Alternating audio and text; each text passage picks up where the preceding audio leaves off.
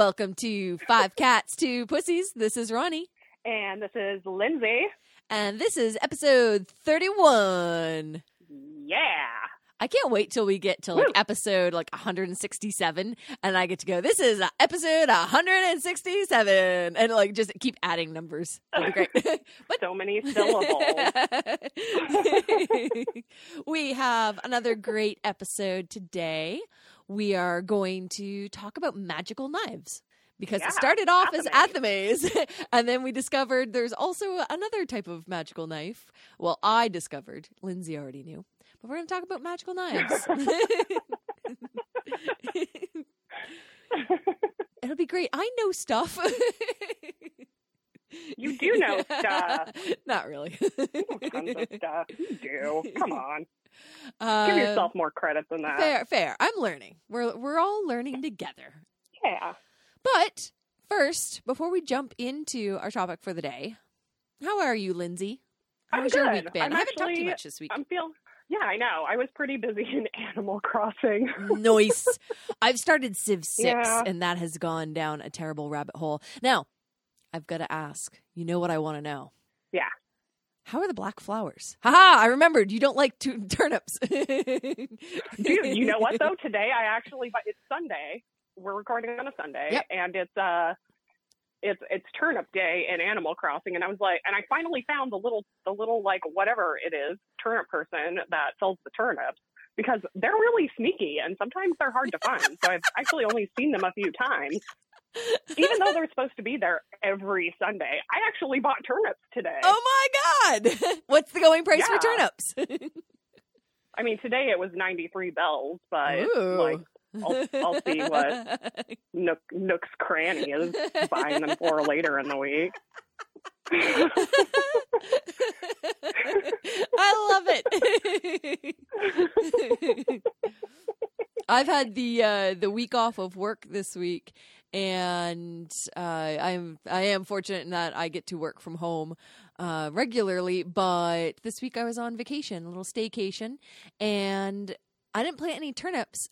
Uh, or buy any turnips, but I did finally get my raised beds in. So all of you Instagram followers are going to get blessed with a bunch of garden updates over the next little bit too, I'm sure. As I'm going to give it a chance to like really settle in there. I've got a few things growing right now, um, seedlings that I had started, but you know, they it takes a couple of days for them to get over their shock of finally being outside. So once they're well, fully I, established. Well, I for one am psyched to your raised bed. And if you're listening and you don't follow our Instagram or you want to check out some photos of my uh, maybe uh, maybe turnips, uh, but currently sunflowers and tomatoes and nasturtiums and that sort of thing, you can always check us out on uh, five C two P pod uh, on Instagram or five C two P pod at Gmail if you want to drop us a line and share some of your garden pics um, or your turnip price. Or photos of your Animal Crossing island or house or whatever Animal Crossing people do. Oh, you know what we should do? Mm-hmm. We should light a candle. Oh, shit. We should light a candle. Sorry, I had to take a little sip there. God damn it. Son of a... So you've, you've got the candle this week. Uh, so I'll yeah, let you go right ahead and week. do that. I can't wait to order our new candles for summer. Uh, I think I've gotten over my "it must be flowers" for summer, uh, and I'm going to I'm going to acquiesce to Lindsay's request for tiny animal candles. So we'll have a whole series lo- over okay. the summer of cute candles that will just become melted and deformed. It'll it'll be great. So this candle, this is actually a virgin candle. This is the first time I'm lighting this. Ooh, nice. Yeah, it um, it's it's very scented. Very scented. Now, when you go for a scented candle, are you going like floral scents, fresh, clean scents, or like earthy myrrh kind of nonsense? So usually I like the earthy myrrh kind of stuff.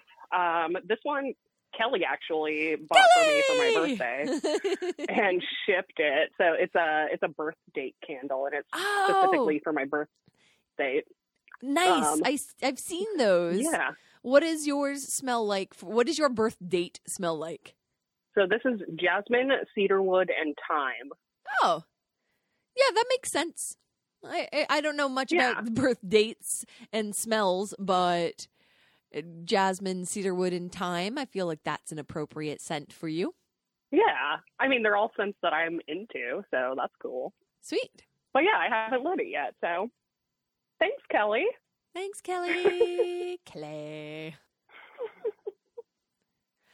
Cool. Sweet. So. Done and done. Well, cross that off our to-do list. Uh, next on, however, the to-do list. I got I got oh, something real quick. Oh, Engineer Dan coming huh? in. Coming in hot. Veronica, would you like to know what your birth date candle aromas are? Oh, um, can I guess? Ooh. You could give it a shot. I have it here in front of me. Oh, sweet.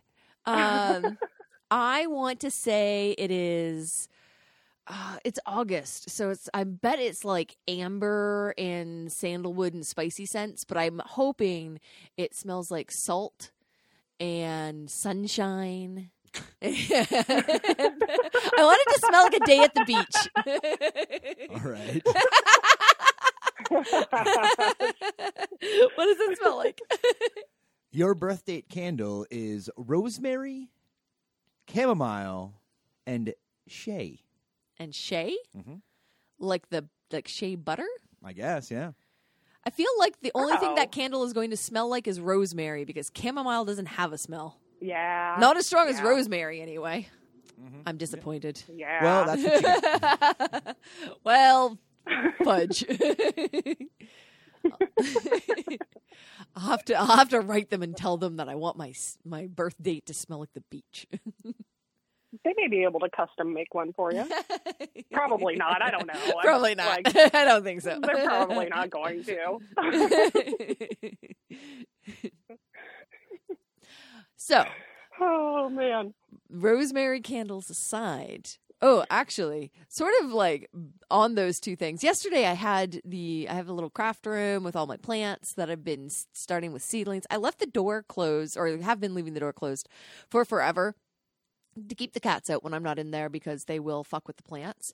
And yesterday, I had all but three plants. I had uh, three morning glories where the cats could get them. And I was like, ah, whatever. They're like, they're not going to bother them. It's only three of them. The cats were in and out of there all day. And the very end of the day, uh, Engineer Dan goes in and Django is like, like neck deep in some lettuce. Like he's just like nah, nah, nah, nah, nah. on one of the leaves. And I went I didn't he kicked him out. I didn't check it out till this morning. Uh, but yeah, he like full on like chompered on on this freaking Aww. plant. I'm like, no plants are safe from him. And I'm sure Django. he's just gonna puke it up later, but because they're they're not great for cats, uh, which is why the cats weren't allowed in there. But yeah. The, he just can't help himself. He need if he sees it, he needs Aww. to eat it. Yeah, I don't blame him. If I were a cat, I would probably try to eat everything too. Oh my God, such a nuisance! I mean, things are interesting. Fair. As a human, I have like all kinds of things I can touch with my hands and feel, but as a cat, I'd be like, I don't know what any of this is. I'm going to fuck with it. I'm going to knock it over. I'm going to see how it tastes. You know, my cats aren't big knocker overs. Like they're they're pretty good at pussyfooting around stuff. They don't often like unless it's a pencil. A pencil is like a pretty good toy, or a dice or something small like that. But they're not sitting there like just trying to push shit off my shelves. But uh, yeah. I, I sent you the photo and I'll share on Instagram too. Like they're the cats though are so happy to be back in this room that they have to be in there at all times now. To the point that Ken- Kenway and Nimbus are sh- currently sharing the office chair. And Kenway was asleep, curled up like a cute little bun in the chair by himself for most of the morning while I was doing my reading. I'm taking my notes for the episode. And right before we started recording, uh, went in, took a look, and Nimbus had jumped up in front of the, like, on the chair. And just like flopped down in front of him with his legs hanging over the edge because he's too big to fully fit on the chair with also another cat. I once caught all three of them doing this when Django was much smaller.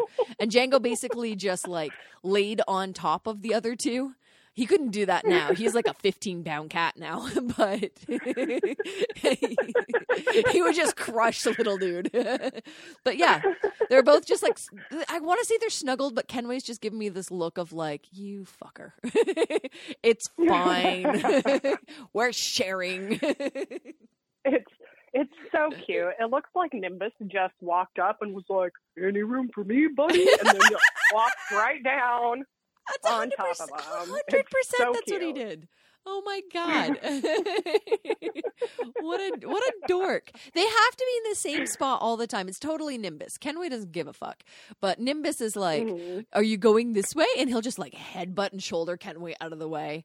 Last night I was in bed and Nimbus wanted to sleep up by my shoulders and Kenway like sprinted in and like laid down on my chest all territorially. I'm like, I'm the only one in bed. Like there are like there are all kinds of places you can be that aren't one smothering me and two, uh, you know, co- competing for my space, competing with each other for the space. Oh, they are too cute. They're cute. Bestest friends. Super cute. How are your kitties? I swear we're going to talk about knives, but I just I haven't I haven't chatted with you much this week, so I got to get it out. Yeah, I know. I mean, mine are usually boring. Mister is the kind of cat. He's he's the kind of asshole who's going to sit there and stare at you and knock something off right in front of you. T- Taro, she's a little sweetie patootie pie usually. Yesterday, she I was in bed still and she came up. And she was like, ooh, let's have some snugs. She had just eaten breakfast. And sometimes she eats her breakfast a little bit too fast. So she came up for a snug, and I was like, oh, snug. And then I, like, turned away for something. I might have been playing video games or, you know, whatever in bed. And uh, I hear this, whoop, whoop, whoop. Oh, whoop, no, no. Whoop. And I look over at her, and she's doing the horking thing, and I'm like, no! Like, I flung her off of the bed. She barked up her entire breakfast. Oh. The dog was in the room. He immediately oh, no. runs over no. and starts eating it. I'm Ew. like, no! Oh, that's so gross. Oh, sometimes the cats awful. will like lick each other's puke. Oh, it's, uh. Yeah, Ken- so gross. I, yeah, I was gonna say Kenway, but Nimbus does that too. He, I don't know if it's he eats too fast or drinks his water too fast, but usually I think it's his water because he'll do like one or two like whoops, bleh, and then like three or four minutes later another bleh. And then, like, five minutes later, a full-out, like, and I'm like, what oh do you do? Like, oh, my God, stop drinking your water so fast. Fucking weirdo. That, yeah, that's crazy. I haven't seen it happen with water. This, um, is, this is fantastic radio. But the food. Jeez. Maybe make the horking sound again one time. Listen. You know, that's great, though. That's great that he drinks so much water because male cats have a tendency to, like, not drink enough water and then they get those, like, oh, crystals yeah. in their, their urethras. That's fair. So good. That's fair. But he doesn't, like, he, he didn't just, like, drink enough water. He's like, today is water day. Ooh. He drinks all his water. So he's probably still dehydrated because he just throws it up. He just barfs it right back up. Awesome. Okay, I think I, was, I think it's out of my system now. So this is good. If you have, uh, if you have pictures of your Animal Crossing farm, is it farm? Yeah, farm. Uh, pictures of your garden, pictures Island. of your cat snugs, cat puke stories. You can totally drop us a line. five C two P pod at Gmail. We will be right back to talk about magical knives. Yeah! We'll see you in a second, witches.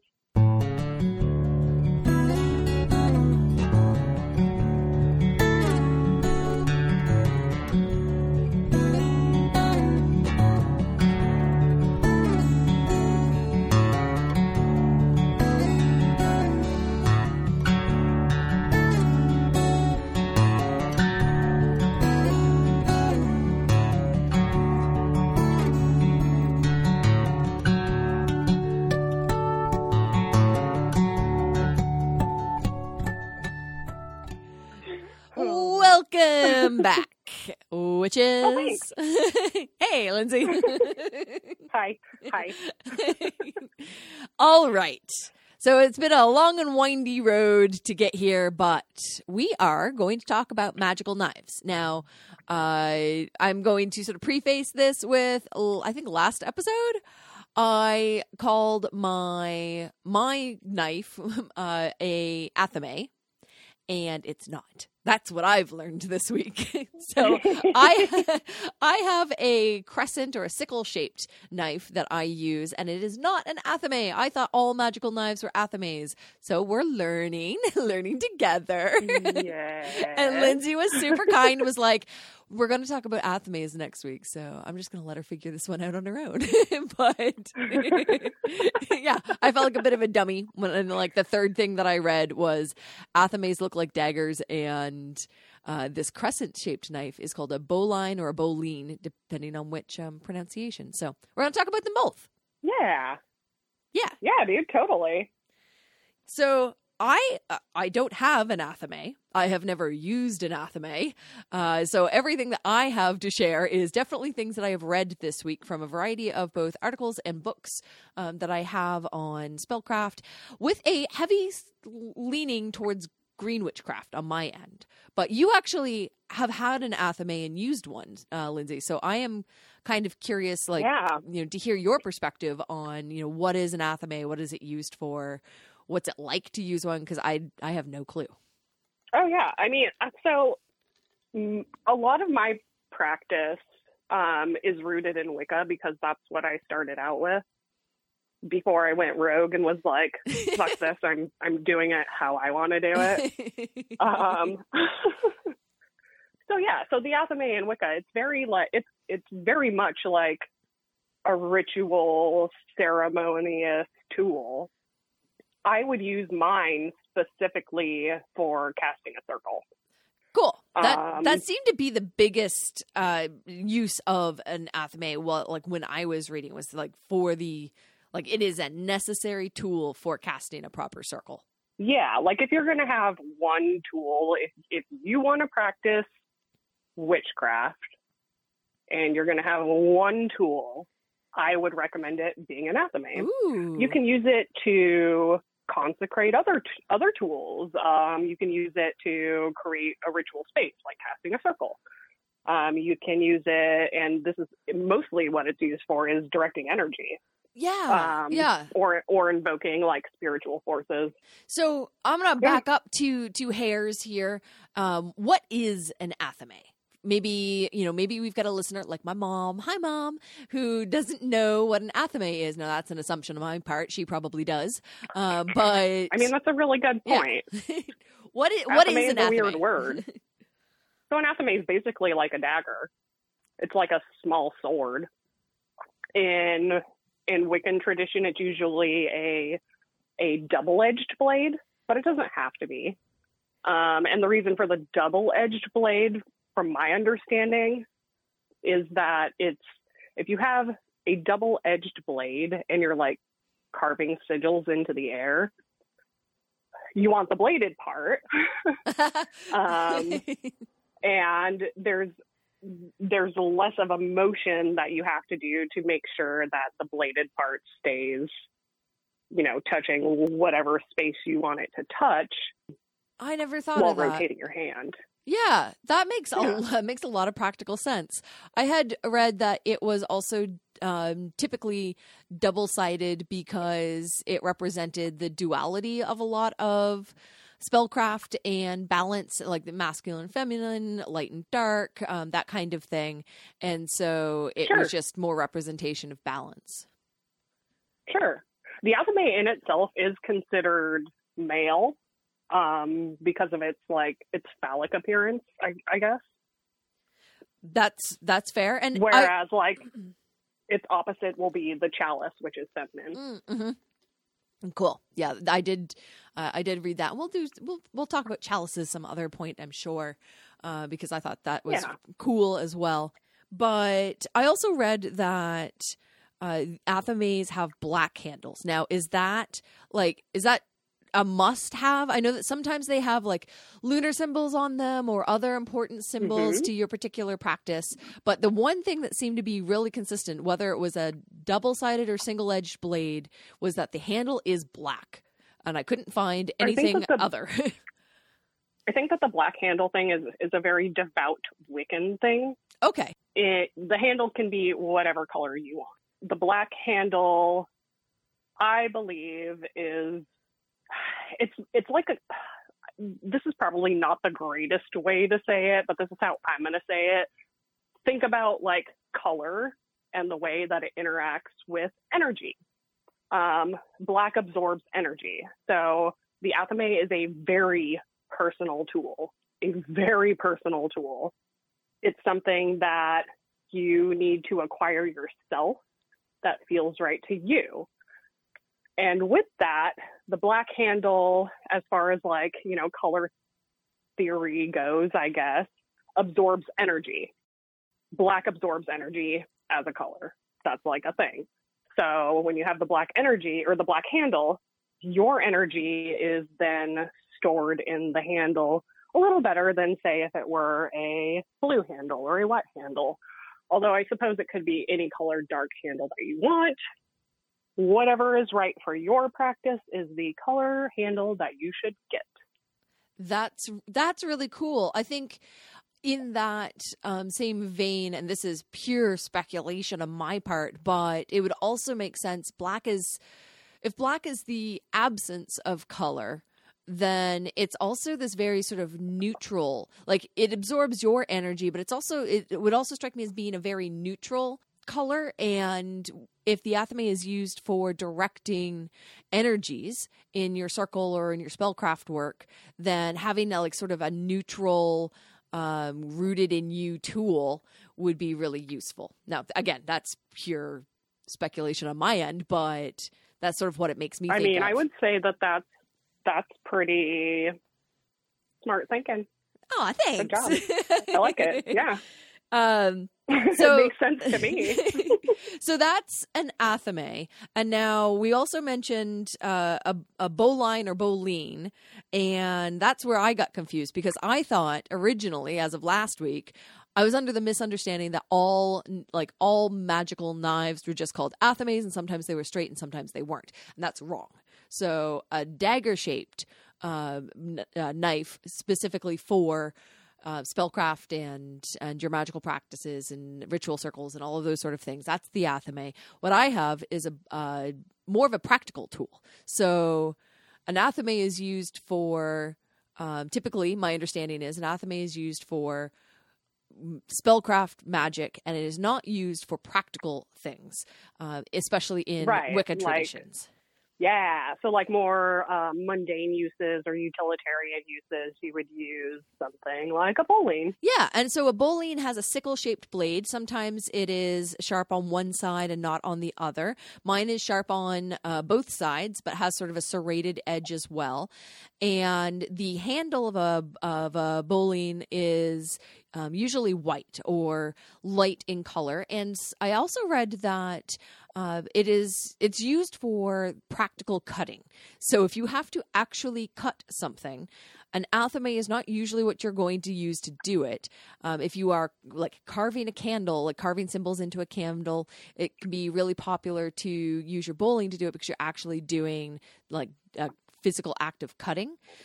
And mm-hmm. most popularly, and what I use mine for, is harvesting herbs. Because it is, to me, mine is um, special, and it's not something that I let everyone use. I would be perfectly content to, you know, have my close friends, especially those that like would respect the tool, use it. But that's me. Uh, but it's, yeah, it's used generally for harvesting herbs and, and practical things like that. And I thought it was interesting that when we did our way back uh, with our love spell episode for Valentine's Day, I used a pocket knife that was given to me um, that belonged to my great grandmother that had a mother of pearl handle uh, to carve that symbol. So Ooh. I thought it was interesting that the one piece of spellcraft that I've done and that we've done together, uh, we used a white handled knife. Now it wasn't, it wasn't a boline, but it was still a white-handled knife, which was kind of cool. Well, and that's the thing, though, is that I, like I've I've read certain things that say that boline is oftenly mistaken for the white-handled knife, although, you know, sometimes it is called the white-handled knife. But the same as an athame, it doesn't necessarily need to be a white handle. I think that it was right, originally yeah. called the white-handled knife because the handle was made of bone. Yeah, that's um, that's what I've seen as well. The handle on mine is deer antler. Uh, so it's kind of that, yeah. that off white, but exactly. I've seen, I saw some really cool pictures of ones with wooden handles and, and that sort of thing. And I think it would be fascinating. I would love to get actually like an antique one. The one that I have was, was purchased new and it was gifted to me by another witch, which was cool. Um, but I would love to get an old one, um, obviously cleanse it and consecrate it and, you know, make it my own. But I'd love to have like an old wood handled little scythe knife for harvesting herbs. Now that's really interesting that you say that, because that might be like cool for bolines, but for athames, you really don't want to go that route. Yeah, I've read both, that like some people are okay with it and some people aren't. And the biggest thing is that, you know, if somebody else has used your tool before you, then, it, you know, it's it's got their energy. You would really have to cleanse it and, and start again kind of thing. And yeah, but it can be sketchy too, because energy is clingy. Yeah, yeah, that's totally legit. I think it would, for me, it would depend on where I found it. Um, if I like, if I felt really drawn to a particular knife, then I don't think like, I, I guess I would go with my instinct. Uh, but I totally understand, you know, the desire to buy one fresh and new.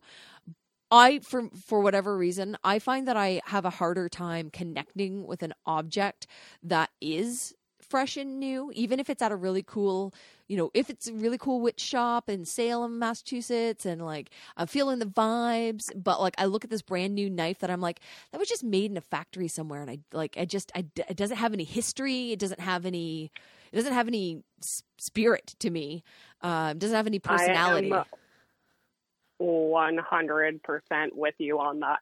I haven't been able to find my athame for years, like. Probably fifteen-ish years. Yeah, when you mentioned last episode or the episode before that yours was missing, I thought you meant like a couple of months. Like like you used no. it in January and now you can't find it. Like, I didn't realize it was gone that long. That That's gone. Yeah. I can't remember what happened. I may have retired it uh, after the last like big ritual that I did. And then I like... But the thing is, is that that one never felt right to me anyway. Was that so, gifted, or did you purchase it, or like what was it about no, it that didn't feel right? I, I purchased it, and um, I mean, if it was like fifteen years ago, there weren't a ton of options on the internet for like witchy things. I'm pretty sure I purchased it on the internet because I'm pretty sure I lived here in Boston when I purchased it. And it got to me, and it was like, it looked a lot better online than it actually uh, was, but it was very cook, cookie cutter, like made in a factory. Like I said, I don't know what happened to it. I think I may have retired it. Um, how do you I retire have to for it? How do you retire an athame? Like, I know how you so start re- one up, but how do you put it to bed? I, I mean, I very vividly remember grounding it by like plunging it into the earth. So that's one way to do it. Um, another way of doing it, I think I might have buried it, dude. Oh my God. Out there somewhere. Burying it is another way. Cool. Like if you, if you must buy a secondhand athame, burying it is actually a really good way of cleansing it. But it has to be for an extended period of time, like a month at least. And then digging it up and holding it. And if it feels okay, you can use it. But if not, you got to bury it again. Yep. I think I may, I think I may have buried it. Um, another way of retiring it, athames aren't supposed, in Wiccan tradition anyway, never supposed to touch blood ever. Oh. I mean, I don't think I'd necessarily want blood in my personal spellcraft practice, which I know is a thing, and if that's your jam, then awesome. I'd probably actually like to talk to you about it to find out more about it, so you could drop us a line. But but yeah, I uh, adding blood to any of my tools just immediately gives me the heebie-jeebies. Yeah, and not necessarily like doing a blood magic thing, but if your if your athame is sharpened, most of them aren't sold sharpened. But if you if you do happen to sharpen it, some people like their sharp. I don't know. I don't really care because I don't use mine to cut anything. If you like, you know, happen to just like, you know, prick your finger with it and it draws blood and it touches blood, it's supposed to like, the athame is supposed to like represent your will, right? Your energy, and not the physical association with weaponry that's intended to, to harm, whether it be animal, you know, person, whatever. Um, and some people feel that once the athame touches blood, it's going to want blood again. Oh, yeah. That makes sense so, somehow in my head.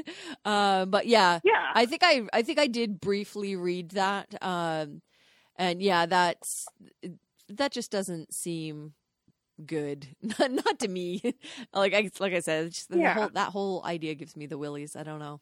Yeah. And, and again, I like, I think that as with anything, it depends on what your personal practice is. I think I might have buried mine. I have no idea. It was so long ago, and I'm a stoner. I'm sorry. Sometimes I forget things. That was a long time ago. If somebody asked me what I did with a thing that I like lost fifteen years ago, I'd be like, I don't know. It's gone. Like that. That yeah. is a long time ago.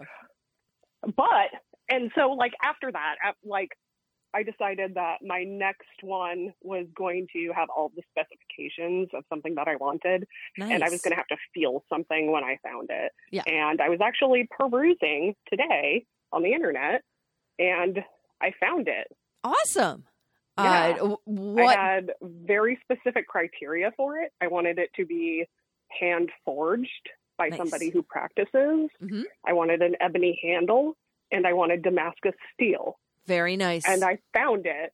And I found it. As soon as I saw it, I felt something. That's awesome. Yeah, that's. I think that that's the important thing. Is like the craziest thing. Yeah, to have that immediate connection. I felt that when I got my pendulum, uh, because yeah. there's like I was at a beautiful shop, uh, and ha- they had all kinds of pendulums, and uh, I, I think.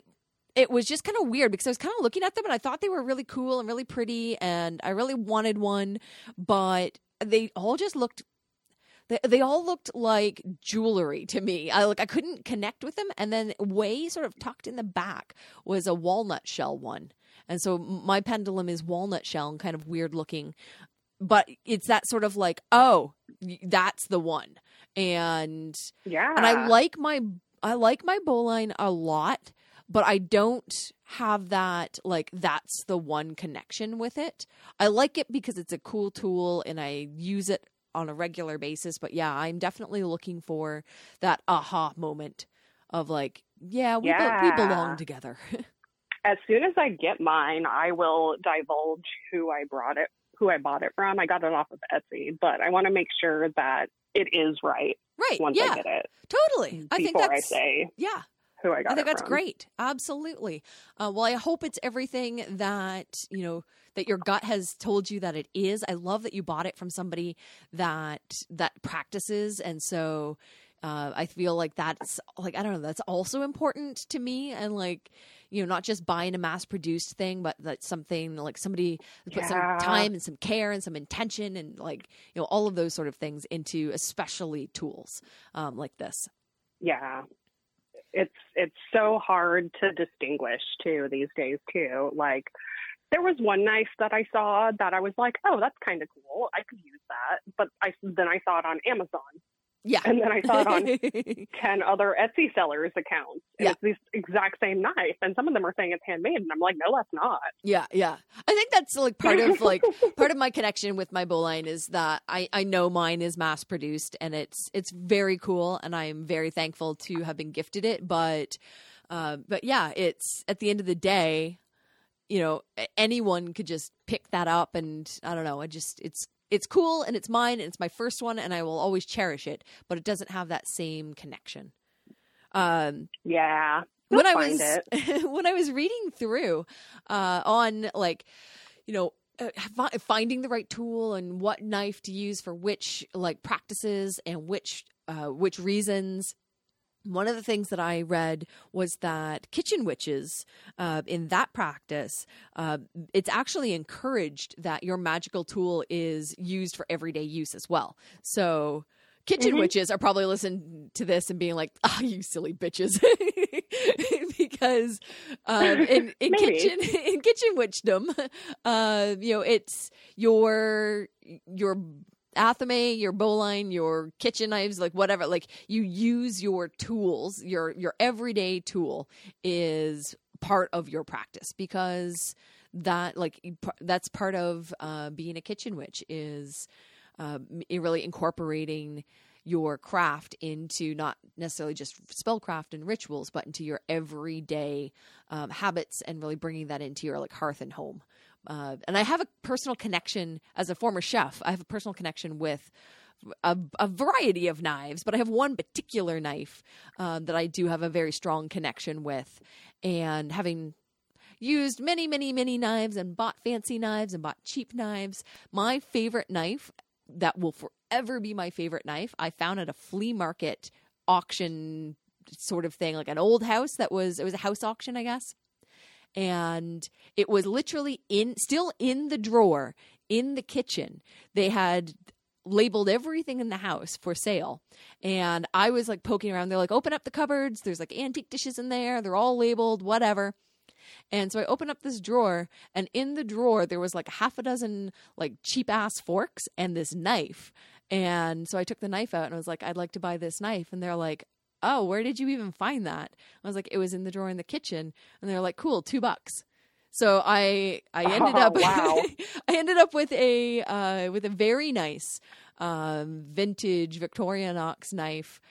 It's like, yeah, it's just, it was like that knife and I were meant to be together. And I've had that knife now for, Oh, uh, fifteen, seventeen years, something like that. I got it when I was in my early twenties. Wow, yeah. Dude. I freaking love that knife.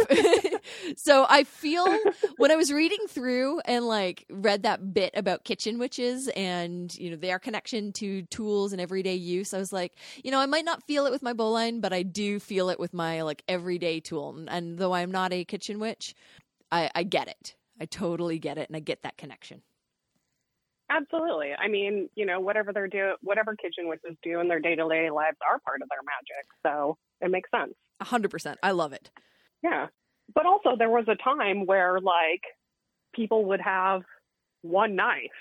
Right. And if you, if you practiced witchcraft, that was the knife yep. that you used. Yeah. And you used it for everything. Yeah. Uh, so yeah. It's like, it's totally fancy okay. People. There is no right or wrong way. Yeah, a hundred percent. And I think um, I'm not a history nerd or buff by any means, but I think this is a great chance to also mention that like a lot of this sort of history where it like where did where did an athame come from? How long have people been using athames? Because we usually go back into that sort of thing. Uh, mm-hmm. And and again, not a history buff, but uh, I think the earliest recordings were in the uh, Key of Solomon, which is uh, yeah. a, a big magical grimoire. Uh, and in more popular, modernized uh, Wicca, it was really brought to the forefront uh, by in the Hermetic Order of the Golden Dawn in the uh, late eighteen hundreds, early nineteen hundreds, when occultism was all the rage. And then again, in the sort of like nineteen fifty, like early nineteen hundreds and nineteen fifties, when there were more books being written uh, specifically about um, spellcraft and witchcraft and Wicca and that sort of thing. And so I think they took, uh, my understanding is they took some of this from from the Key of Solomon and then rewrote it in different articles and different practices and um, incorporated yeah. it. Yeah, I think you hit the nail on the head. I think it was like nineteen fifties-ish. Um, this dude, I can't remember his first name, last name Gardner, who like really put Wicca together and made it a thing. Yeah, and and, um, and before that, he was, um, uh, there was a guy named, I want to say his name was Wait. Waits, maybe? I can't remember off the top of my head now. Oh, yeah. Um, but he had written a book in nineteen eleven that specifically referenced uh, the Key of Solomon. And so they, they were kind of like yeah. building off of each other. What I right. found neat in that sort of historical vein was in the Italian version of the Key of Solomon. The needle-shaped knife is called a boline, and the mm-hmm. hooked knife is like an Italian deriv- or Latin derivative of, like, could have been maybe translated into athame. So it was like, it was swapped. Exactly. It was weird. And it was crescent-shaped. Yeah, yeah, it had like a hook. In the Key of Solomon. Yeah. But the Key of Solomon also refers to something like closer to an athame, I believe. Um, and they pronounce it like arsony, yeah. I think. Yeah. Yeah. And I think that's, that's like maybe where the translation comes from. Yeah, there's, there's a whole there's a diagram. Lot. And, and yeah, and there's yeah. also a lot of different pronounce uh, pronunciations for the word athame. Oh, yeah. Totally. Same as like boline, boline. I'm not quite uh, sure. Yeah, some people are like, no, this is how you say it. And then some people are like, no, this is how you say it. And I'm like, say it however the fuck you want. You I don't thing. pronounce anything correctly anyway, so. I try to, but sometimes it doesn't come out right. So, yeah. I pronounced they're... melancholy melancholy. Oh, for like, oh, God. Ever. Oh, my God. Yeah, dude. Yeah. That's uh, that's a new one. I have never heard that. Oh, yeah. I mean, it's been years since I pronounced it correctly. But, yeah, like, when you read stuff and you have nothing to go off of, then it's like, oh, this is how it's pronounced. So that's how you say it to people. And then they're like, what? And you're like, fuck. It's wrong again. Like every time I pronounce a botanical name.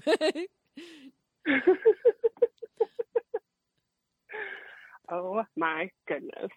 I think one of the last bits of like, that was cool um, when I was reading through, sort of akin to that pendulum story, is the fact that apparently an athame can be also used as a pendulum, which I was not expecting. I knew about the like casting a ritual circle. I knew about the candle thing. I knew about uh like that it's used as a tool in like your altar. It's one of the like the staples. You've got your pentagrams, you've got your chalice, you got your wand, you've got your athame.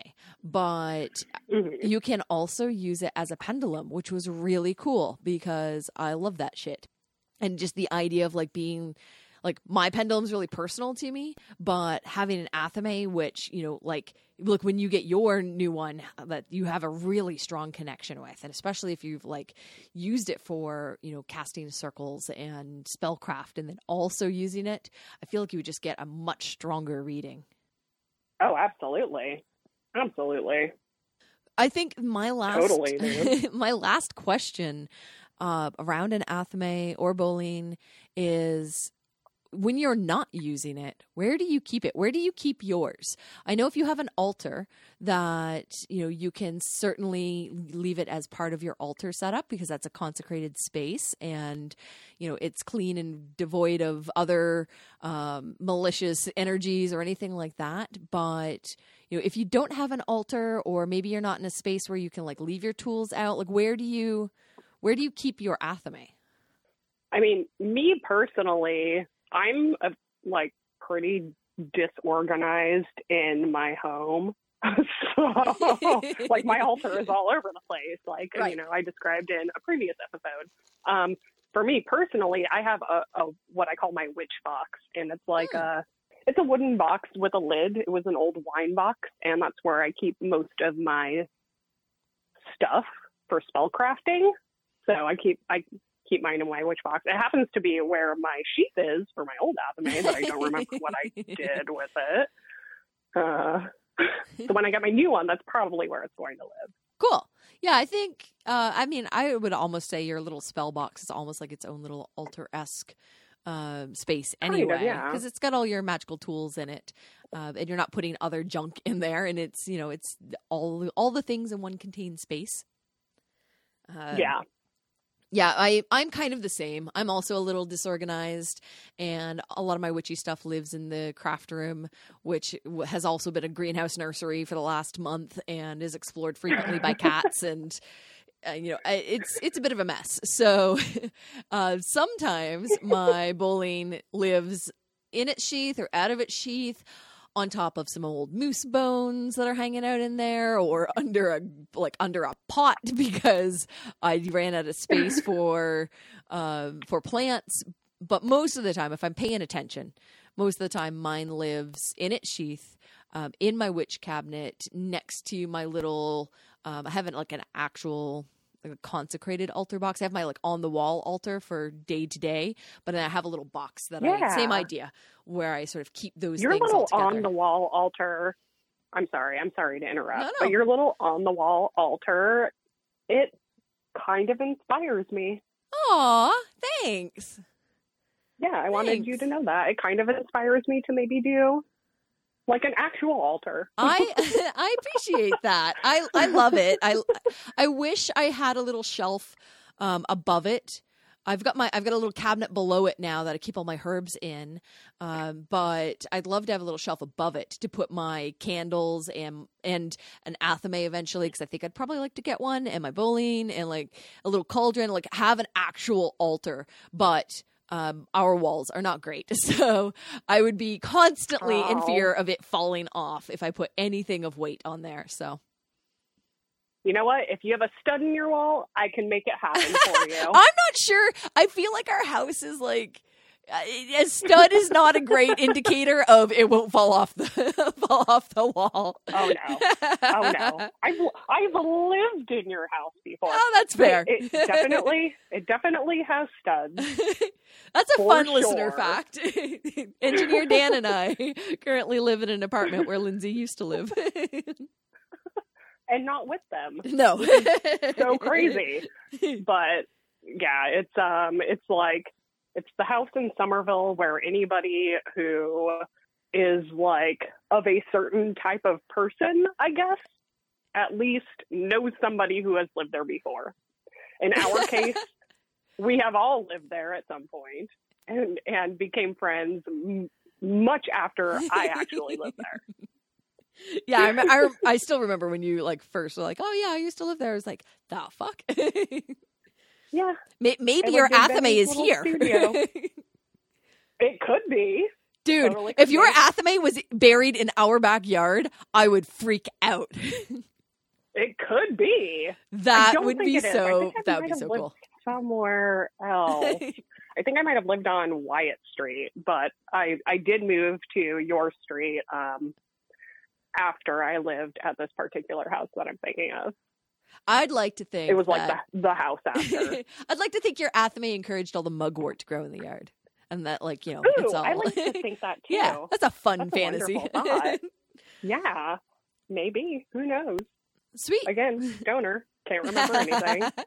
I think I think that's all the athame boline facts that I was able to drum up for today. Yeah. Anything else on your end? Having actually used one. I mean, I think I think that's good. I think yeah. that we touched on it pretty Sweet. well. Um, I'm sure that many of our listeners, or, or and many others out there, have uh, different opinions on athames, different uses for their athame, and I think that, that those would be super cool to hear. Yeah, absolutely. Yeah. And I think it's um, my I, my very last thing. I think it's probably also important to note that athames are not just a witchcraft tool.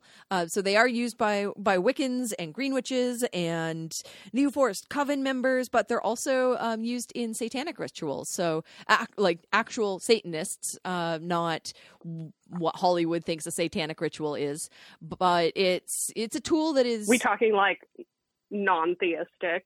Yeah, like ch- like Church of Satan. I don't know, like this actual yeah, yeah, Satanist so, temple. Yeah, yeah. Non- non-theistic. They don't yes. actually like worship Satan. Yes, yeah, yeah, yeah. yeah. I was like, I don't. I just know them as as Satanists. I was like, I don't know.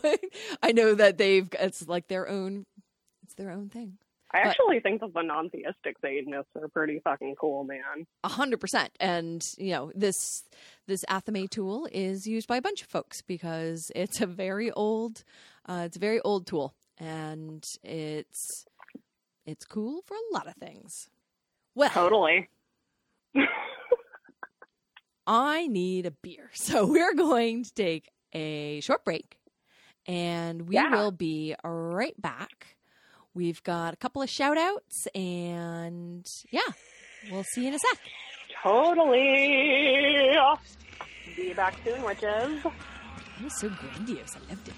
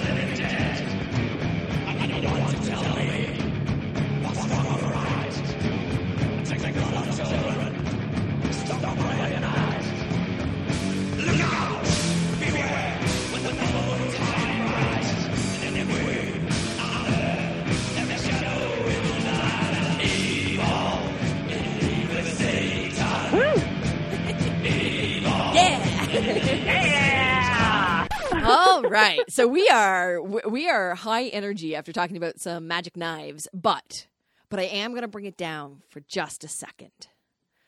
R I P Biscuits and Gravy. Sweet Poor little buddy. Literally like the day after we recorded the last episode, Biscuits and Gravy went to the big snuggly pillow for kitties in the sky. Poor little bud. Oh, uh... But his freaky little face brought us all some joy for a couple of days. Absolutely, man. He fought the battle as best as he could. A hundred percent. And that's all we can do. It really is. These days, it really it is. It really is. uh, I wanted to do a couple of shout-outs um, for this episode as well. We've had a bunch of uh, messages over the last little bit from listeners, but our tried, true, and faithful, probably our, our rivaling Kelly for our number one fan, is Kate. Kate has hey. Kate has sent a lovely little story. I didn't know, and I've known Kate now for a few years, uh, and I would consider us close friends, but I didn't know Kate used to work on a farm, and Kate sent a little story and shared about how nettles were like a pain in the ass working on the farm, and how she'd come home with, with blisters and stings all over her hands and arms if she wasn't careful. And she, she learned a lot on our last episode all about nettles and hair care and good things that you can actually use them for rather than just being the bane of your work life existence on a farm. So Kate, oh, thanks for cool. sharing that little story. I learned something about you, and that was cool. Uh, but I love that our episode was useful, and you learned something as well, and that, that's awesome. Totally. Yeah, Kate, let us know if you do the hair thing. Yeah, for sure. I want some before and after photos. We're, we're going to make this yeah. happen. Because uh, Kate's got hair not unlike my own that is uh, very thick and prone to being curly and really just doesn't like to be brushed. And yeah, we, we can we can do this. And oh, our second shout out, this is our first ever request, I think. I'm going to take it as a request. Our, our, our yeah, I mean, I think that if we're sent stuff, it could totally be seen as oh, a request. Oh, dude, yeah, for sure. yeah, don't just drop a thing in our lap and be like, you should cover this, uh, which is not totally what Kelly has done, but Kelly has sent us a uh, a herb, and uh, sorry, Kelly has sent us an herb uh, with smokable properties. So uh, I don't know. I don't know entirely where she found this. Lindsay, you may know more, but uh, uh, no, she just sent me the link. It was like, you can smoke it. And I was like, thanks. I love it. So what uh, what Kelly has sent us is, I'm going to butcher this just for you.